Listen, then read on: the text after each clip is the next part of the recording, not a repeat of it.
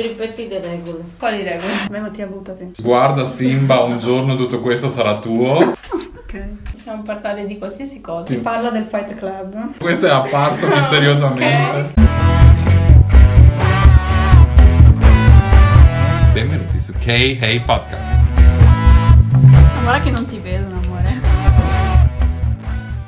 Benvenuti, benvenuti ad un'altra puntata di Kei Hey, il vostro podcast preferito. Giustamente. Siamo Mattia, Giulia, Martina. Però stasera con noi c'è un ospite speciale. Ciao, sono Marea. Qualcuno mi conosce come Andrea Masiero, ma è più raro. Benissimo. Iniziamo subito a raffica. Se vuole raccontare qualcosa, magari com'è stato il viaggio da Bologna qua. Io sono originario del basso, della bassa padovana e sono ritornato in questi giorni di ferie da Bologna, perché vivo da alcuni anni a Bologna, quindi sono un veneto emiliano. Sono trova- tornato perché ho amici, parenti, i miei genitori stessi vivono qua, quindi vivo, oramai sono emiliano ma le radici rimangono qua, ovviamente, nel Veneto profondo. E mh, la mia infanzia è iniziata qua, a Bagnoli di Sopra, proprio in questa via dove siamo questa sera, fino agli otto anni. Poi ho vissuto ad Anguillara Veneta, poi sono trasmigrato per varie vicissitudini sempre più a sud, passando per Ferrara e ora a Bologna. Nella vita, diciamo che per mangiare guido gli autobus, per vivere scrivo poesie e faccio arte, nel senso che nel tempo ho imparato che ciò che mi dà ossigeno è esprimermi, creare, elaborare idee, condividerle e portarle in giro per l'Italia e per l'Europa, nelle modalità più disparate, che sono quelle della poesia errante, di cui parleremo a breve. Una cosa curiosa per la mia vita, ma anche per il percorso che ho avuto, è che io nasco, cresco qui, inizio a lavorare a quindici anni, mollo gli studi e poi a ventisette anni mi iscrivo prima al liceo, a trentuno mi diplomo e a trentacinque mi sono laureato. Questa esperienza mi ha portato a, ad aprire un varco nella mia esistenza che si chiama poesia errante. Ho iniziato a scrivere. Dopo un po' di tempo ho iniziato a creare una forma di arte contemporanea che io chiamo poesia errante, che si intreccia tantissimo con la poesia di strada, la street art, perché le modalità sono molto ironiche. Mi ispiro all'arte contemporanea, il dadaismo in primis, perché sono modalità ironiche, divertenti, provocazioni, ma anche profonde a livello eh, concettuale.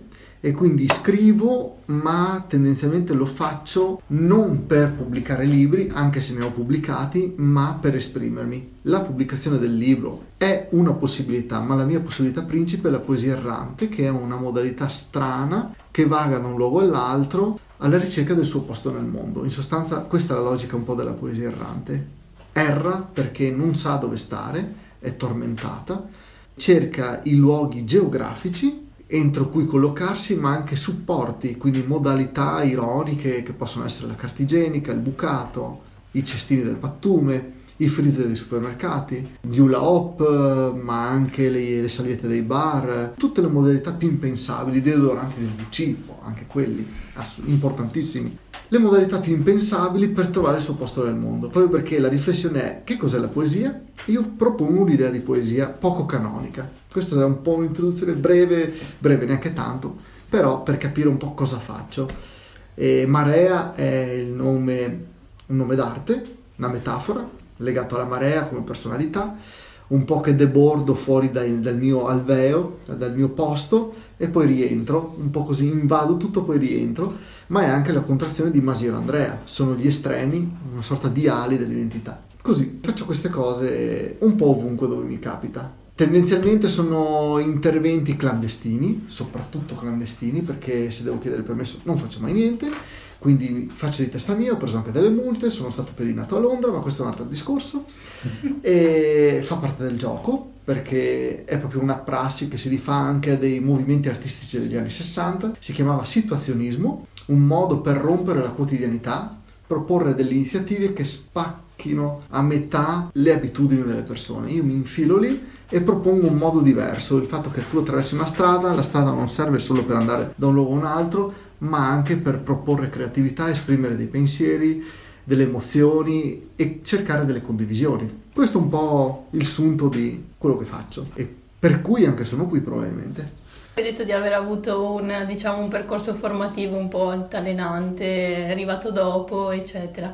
Ma cos'è che ti ha scatenato? C'è stato un evento scatenante? Gli eventi scatenanti sono diversi, come spesso accade, dopo ce n'è sempre uno che è più forte, che è catalizzatore. E succede che io mollo gli studi a quindici anni, ho fatto un ENAIP a Rovigo, lì mollo gli studi perché non mi interessavano, vado a lavorare a quindici anni nell'edilizia. Già attorno ai diciassette diciotto anni un po' mi mancava lo studio, cioè non era un pentimento di quello che avevo fatto, ma iniziavo a rendermi conto che c'era qualcosa che mi mancava. In sostanza era un vuoto, quella classica sensazione di mancanza che ti porta a metterti in gioco in modo diverso. Però non sono riuscito a studiare per tutta una serie di motivi, quindi ho continuato a lavorare, ho fatto il militare, il militare ho preso le patenti, io lavoro nell'edilizia. Quindi è anche una vita impegnativa, diciamo.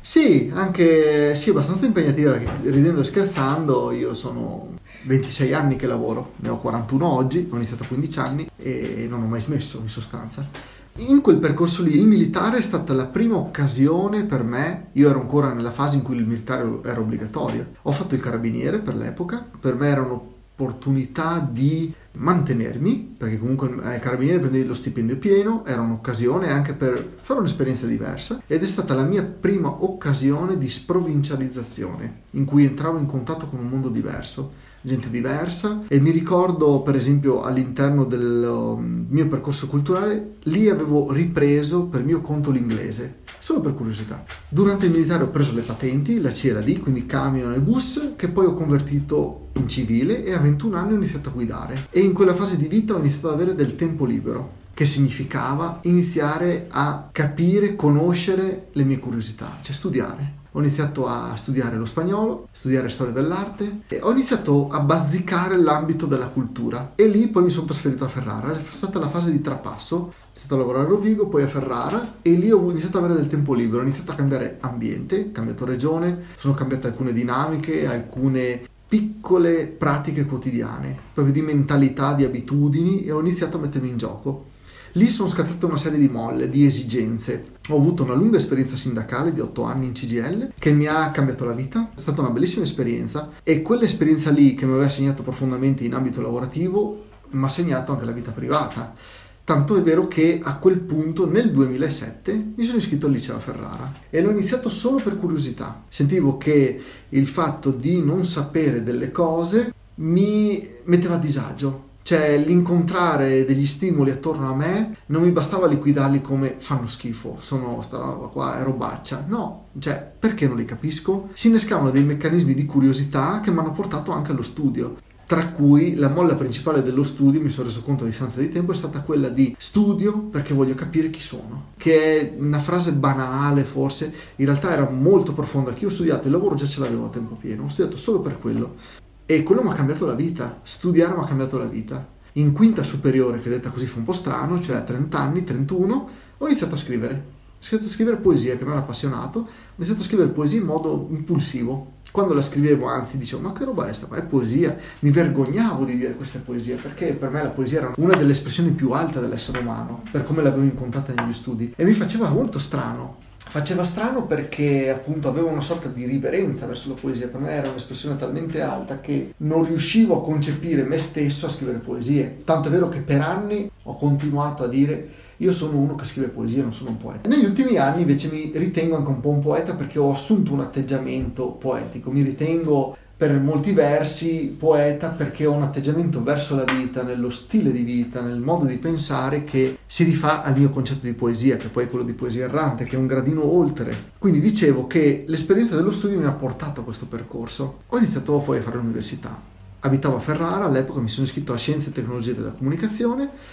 Quella triennale lì mi ha ulteriormente cambiato. È nata la passione per l'arte contemporanea in quel corso. Ho dato diversi esami, eh, tra cui la tesi l'ho fatta anzi sulla poesia di strada, in sociologia dell'arte, quindi con un approccio anche molto particolare all'arte. Tuttora sto studiando arti visive a Bologna e grazie all'incontro delle poesie del M A P a Firenze, il M A P è il Movimento per l'Emancipazione della Poesia, loro attaccano poesie in giro o le appendono, le attaccano ai muri già da tanti anni e sono anonimi, sono un collettivo molto flessibile e mi hanno hanno dato l'ulteriore molla, ho detto ok, ho trovato un modo per proporre la poesia, la strada. Io scrivevo da alcuni anni già, però non mi piaceva, non mi bastava l'idea di scrivere e di dire ok, scrivo e voglio pubblicare. No, volevo, non mi bastava quella modalità lì, non mi soddisfaceva, era una roba troppo classica, troppo banale per i miei parametri. Visto loro, visto il mio percorso universitario, ho iniziato a portare le poesie in strada, quindi nasce il mio mondo nella strada, con la poesia di strada, quella che viene definita così. Cioè cosa faccio? All'inizio decido di portare le mie poesie brevissime, che sono tra gli haiku e i tanka, sono brevissime, forme molto brevi, attaccate ai cestini. Il primo lavoro si chiama cestinamenti, l'idea di attaccare le mie poesie sui cestini, solo sui cestini, proprio per prendermi in giro. Io sono un poeta del pattume da quattro soldi, quindi tacco le poesie sui cestini. Ma non solo questo, c'era l'ulteriore riflessione che lavorando sui cestini, mettendolo lì, intanto il cestino è un supporto capillare, lo trovi tantissimo, e mi piaceva questa idea di essere molto pervasivo. E seconda, inizia quasi una riflessione su, sui rifiuti, il tema dei rifiuti, cosa buttiamo via? Per me era un'occasione di riprendere in mano una parte della mia vita cestinata. Dentro allo scarto c'è della roba che invece poteva essere recuperata e poteva essere fertilizzante, poteva trasformarsi in qualcosa di produttivo. E ho iniziato così, dal primo maggio del quattordici. Da lì ho iniziato a fare queste cose, mi è piaciuto molto, è iniziato come un gioco. Però mi sono trovato talmente a mio agio a fare queste cose in modo clandestino. All'epoca non si sapeva chi fosse Marea, non lo dicevo in giro. Era anonimo, c'era uno che faceva queste cose col suo simbolino blu. È un po' come Banksy, insomma. Sì, Banksy è stato un riferimento all'inizio, sì sì, assolutamente, per tante cose, assolutamente. E c'era quest'idea che lo fanno tantissimi street artist che lavorano in modo clandestino, anche perché eh, una, uno dei motivi principali è che la clandestinità ti protegge dalle multe, dalle denunce. E allora mi piaceva quel gioco lì. Ho iniziato tutta una serie di iniziative. All'inizio ho deciso, quando sono partito, ogni mese butto fuori un lavoro nuovo, perché volevo anzi recuperare un gap, perché ho iniziato a trentatré anni a fare queste cose. Per me, per come mi, de- mi vedevo, ero già in ritardo. Cioè non ero il ventenne che fa queste cose, il diciottenne che prova, ero già grande. E allora ho iniziato a buttargli una serie di idee, di realizzarle in strada, in modo molto, eh, come dire, aggressivo, cioè uno al mese, poi lo facevo tantissimo. Ho iniziato a Ferrara, poi sono arrivate le imboscate letterarie, quindi poesie in mezzo ai libri di nascosto, a forma eh, quasi di segnalibro, andavo nelle librerie, bancarelle dei mercatini, eh, ovunque ci fossero libri, mettevo le mie poesie in mezzo ai libri. Chi si compra il libro si trova la mia poesia, come un segnalibro, e si chiama imboscate letterarie, a rimarcare la mia clandestinità. Poi è arrivato il bucato poetico, quella forse è, è la mia installazione, perché io lavoro molto con le installazioni, più emblematica. Il bucato poetico di fatto sono dei fogli di carta plastificati in a tre tendenzialmente, o anche più grandi con delle aggiunte, che ricalcano le silhouette di bucato. Eh, magliette, t-shirt, eh, sottoveste, tutta una serie di capi intimi, e per cui ho scritto poesia intima su biancheria intima, stesa ad asciugare, un'opera psicanalitica. È stata la mia più emblematica, che rappresentava quel periodo di vita. Ogni capo rappresenta un pezzo della mia vita, un pezzo eh, di famiglia, di relazioni intime, di traumi, di shock, di delusioni. Quindi l'idea del bucato colorato, molto allegra, copre dei testi molto amari, e quello è stato il mio terzo lavoro. Ho notato che ha avuto un sacco di eco a livello di stampa, quindi è uscito sui giornali, ha avuto proprio un, un eco, un rimbombo che è andato da Ferrara, io abitavo a Ferrara all'epoca, a Bologna a livello nazionale, Radio Capital, la Rai eccetera, quindi nel giro di poco ha mosso un sacco di interesse, e questa cosa ha aumentato la mia spinta poetica. Ho codificato di sostanza la poesia errante, per cui non era più poesia di strada. La poesia di strada è una forma espressiva che va in strada, a forma di graffito, di installazione, di stencil o tantissimi altri modi. La poesia errante era qualcosa di più, era qualcosa che appunto ha come logica quella di vagare da un luogo all'altro in modo tormentato alla ricerca del suo posto nel mondo, e nel fare questo rappresenta me stesso. La poesia errante rappresenta la mia personalità. Io stesso sono così, uno che gira, che cerca il suo posto nel mondo, capire chi è. Ho iniziato a fare inizialmente tutta una serie di lavori portati nelle mie città simbolo, quindi Ferrara, Bologna, Padova, Rovigo, Venezia, Treviso, Modena e Firenze. All'inizio mi muovevo su quest'asse qua. Erano le mie città simboliche importanti dell'infanzia, adolescenza, ma anche vita adulta. Fino a che ho iniziato a sentire il bisogno di andare oltre e di crescere.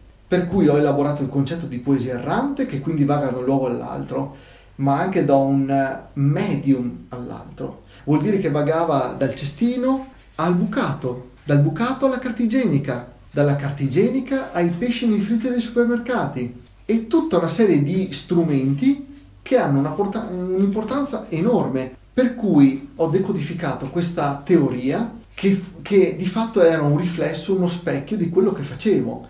Scrivo parole confuse nel tempo, si aggrappano tutte al soffio del vento. Questa è una delle mie prime poesie, che dà il nome a una poesia ancora inedita che si intitola Lo stendiversomio.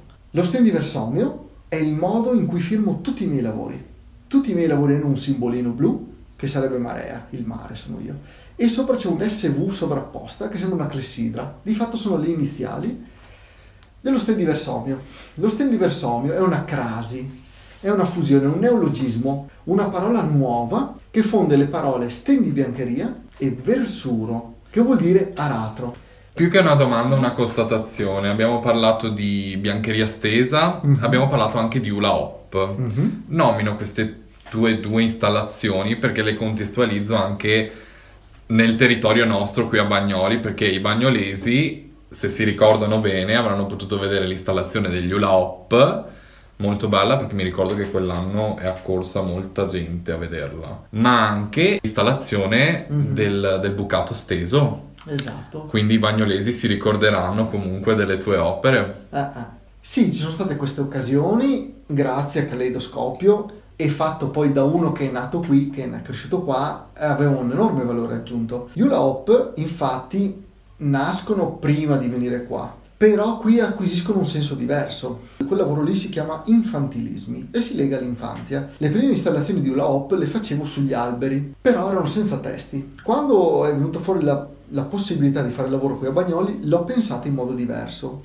Infatti il lavoro qui a Bagnoli si intitolava La poesia è un cerchio che si chiude, proprio a rimandare il fatto che io tornavo nel luogo in cui sono nato. Quindi, oltre agli hula hoop, c'era un testo sull'infanzia. Ho creato tredici testi ad hoc sull'infanzia da mettere dentro gli hula hoop, quindi ho creato una galleria, una sorta di galleria attraversabile. La galleria era lunga settanta ottanta metri, non mi ricordo, sessanta. Volevo dare l'idea che una persona attraversasse il tempo. Attraversando questa galleria si ritornava all'infanzia, e ogni hula hoop rappresentava quasi un oblò sul tempo, uno squarcio nel tempo in cui tu guardi l'infanzia, e, e volevo tenere questo collante tra infanzia e età adulta. E nel fare questa cosa, anzi, è stato fondamentale anche per me, perché è stato un modo per rivivere l'infanzia. Tornare qui è stato molto bello, perché è stata una riconnessione, appunto un cerchio che si chiude, ed è stata una sensazione molto bella. Però c'è molto altro. Il bucato è un'opera, è un lavoro psicanalitico. Stendo pezzi della mia storia ad asciugare ciclicamente, e facendo questo eh, cito mia nonna che stendeva il bucato, la vedevo stendere di giorno, e cito contemporaneamente, a livello contemporaneo, la Bayevich. La Maria Bayevich era un'artista slava che durante gli anni novanta, novantasei mi sembra, alla Biennale di Venezia, faceva una bellissima performance insieme ad altri in cui lavava dei capi, poi li stendeva e poi li rilavava. Questi capi avevano impressi le scritte delle frasi di Tito. Era un modo per superare la storia del proprio paese, e lei, lavandoli e rilavandoli, cercava di superare la propria storia, ma non ce la faceva mai. Ogni lavoro di poesia errante ha una forte ha un forte intreccio di citazioni e di ispirazioni ad artisti contemporanei e alla mia storia biografica. Penso che è molto divertente ai surgelamenti. I surgelamenti sono dei pesciolini poetici sempre plastificati, su cui scrivo una piccola poesia divertente tendenzialmente. Poi met- li metto dentro una scatolina di plastica, magari quelle dei pomodori recuperate, ci metto una spiegazione sopra. La spiegazione dice: questa è una scatolina di pesci surgelati. Se li trovi, prendi, prendi un pesce o più, portali a casa e a tua volta surgelali. Quando sei triste li tiri fuori dal freezer. E io questi li lascio nei freezer dei supermercati, senza chiedere ovviamente. Quindi è situazionismo puro. E io perché faccio sta cosa? Non solo perché mi ispiro magari al situazionismo e a Banksy, quando lui andava nel museo a attaccare un quadro poi se ne andava. Io faccio sta roba dove in teoria non ci dovrebbe minimamente essere l'arte, quindi uso il freezer del supermercato. A me interessa un sacco creare poesia non tanto con la parola, o meglio non solo, ma con il medium. Il fatto che io scrivo un testo, che quel testo vada a finire sulla carta igienica, cambia il senso, l'ironia, la profondità di quel testo. E io gioco su questa roba qua, la poesia errante si basa su questo. Trasformare un oggetto banale come la carta da c***o, il deodorante di vu ci, eh, il segnale stradale, in un oggetto poetico. Gioco su questa cosa. È una mia curiosità, come sei passato dalle imboscate letterarie, diciamo così, a vendere i tuoi libri direttamente, cioè mettere proprio il libro nello scaffale e... nella libreria? Allora, io sono sempre stato un po' restio a questa cosa qua dei libri, proprio perché il mio veicolo, mondo principale non è il libro, è la strada, o meglio il libro lo posso saccheggiare appunto con le imboscate letterarie. L'idea era che comunque non dovevo avere pregiudizi neanche sui libri. Mm-hmm.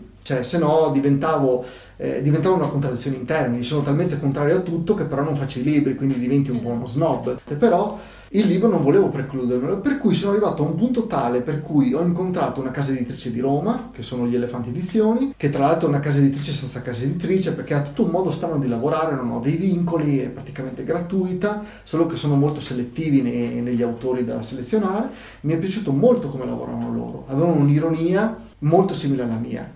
E quindi gli ho detto, ma sai che mi piacerebbe fare un libro con te? E ho deciso di fare questa trilogia, si chiama La Trilogia dei Versi Apolidi, tre capitoli, cioè tre libri, l'ultimo è uscito qualche mese fa, in cui raccoglievo tutta una serie di testi messi in strada, non tutti, una parte, alcuni messi solo in rete e altri inediti.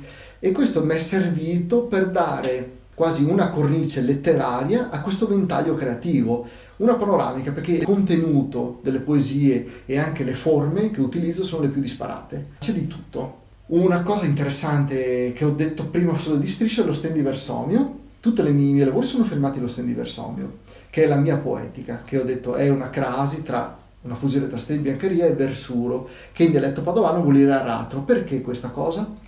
Perché con il versuro smuovo le zolle della psiche, viene fuori di tutto, faccio un mashup, viene fuori un testo che inizia ad avere un suo senso, quando funziona un po' lo stendo ad asciugare, quando è asciutto lo metto in circolazione, questo vale sia per il testo che per le idee artistiche, quindi tutto è firmato allo stendiversomio, cioè la mia poetica è l'autrice di tutto.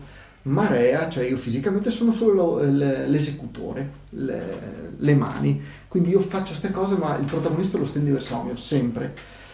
E in questi libri ho raccolto un po' di tutto. È una piccola sintesi che racchiude una fase, sono dieci anni di scrittura, perché ho iniziato a scrivere tra la fine del dieci e l'inizio dell'undici e mi ha fatto pensare che forse adesso inizio a essere un po' un poeta negli ultimi tempi. Beh, io avevo pensato una domanda, visto che tu hai detto che hai origine venete, però adesso risiedi a, a Bologna, comunque hai detto che ti senti anche molto emiliano, domanda da un milione. Mm-hmm. È più buona la cucina veneta o la cucina emiliana? Quale delle due preferisci di più? Tipo eh... i tortellini o il baccalà? No, tortellini o, ri- o risi e bisi. Fida tra primi. Allora, eh, c'è una roba da dire, probabilmente è una questione mia familiare. Io ho imparato a mangiare in Emilia. E già questo. Quindi c'è la piadina romagnola nel cuore praticamente. Certo, ma la cucina ferrarese è straordinaria, come anche la bolognese. L'emiliana, sai cos'ha? La cucina emiliana forse è un po' più pesante, tipo a Bologna si usa lo strutto ovunque, mm. per dire. E... ma è una questione familiare anche, perché qua in Veneto non sapevo mangiare, io quando ero ragazzino mangiavo male, non conoscevo la cucina veneta, mangiavo cose industriali, invece là ho iniziato a mangiare e a conoscere la cucina... ho iniziato a conoscere la cucina emiliana e quindi ho imparato a mangiare in Emilia. Poi ho recuperato anche in Veneto. Sono cose diversissime, che apprezzo entrambe. E adesso stai lavorando a qualcosa? Hai qualche progetto in mente? Stai già attuando qualche progetto? Allora, eh, diciamo che negli ultimi tempi, col fatto che ho pubblicato appunto tre libri, Poesie di un poeta sparso, Composizioni sull'Astro e memoria il secondo e Di Palo in Frasca il terzo. Che ci sentiamo di consigliare. Buttati, vai, vai. Grazie. Sto lavorando di fatto sulla performance, che è una roba molto recente, nel senso che negli ultimi due o tre anni ho iniziato a lavorare sull'aspetto performativo. All'inizio, nella fase ferrarese, ero anonimo. Il giorno della mia laurea mi sono palesato, Marea sono io. Poi per giocare invece su un'altra cosa, l'anonimato mi piaceva, ma poi ho riflettuto su questo aspetto, volevo prendermi la responsabilità di quello che faccio in giro per strada, cioè si sa, sono io.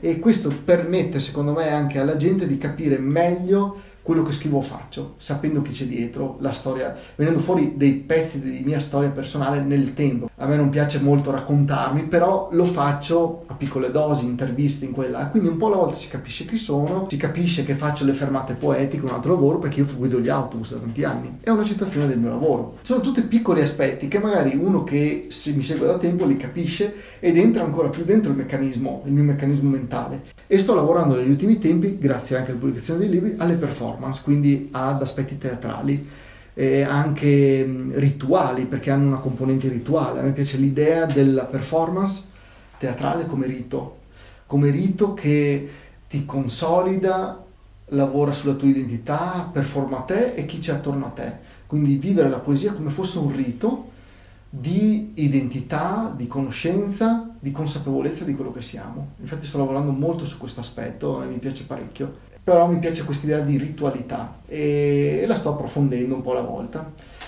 Altre idee ne ho pronte, però ci vuole la situazione giusta, quindi volta per volta le valuto.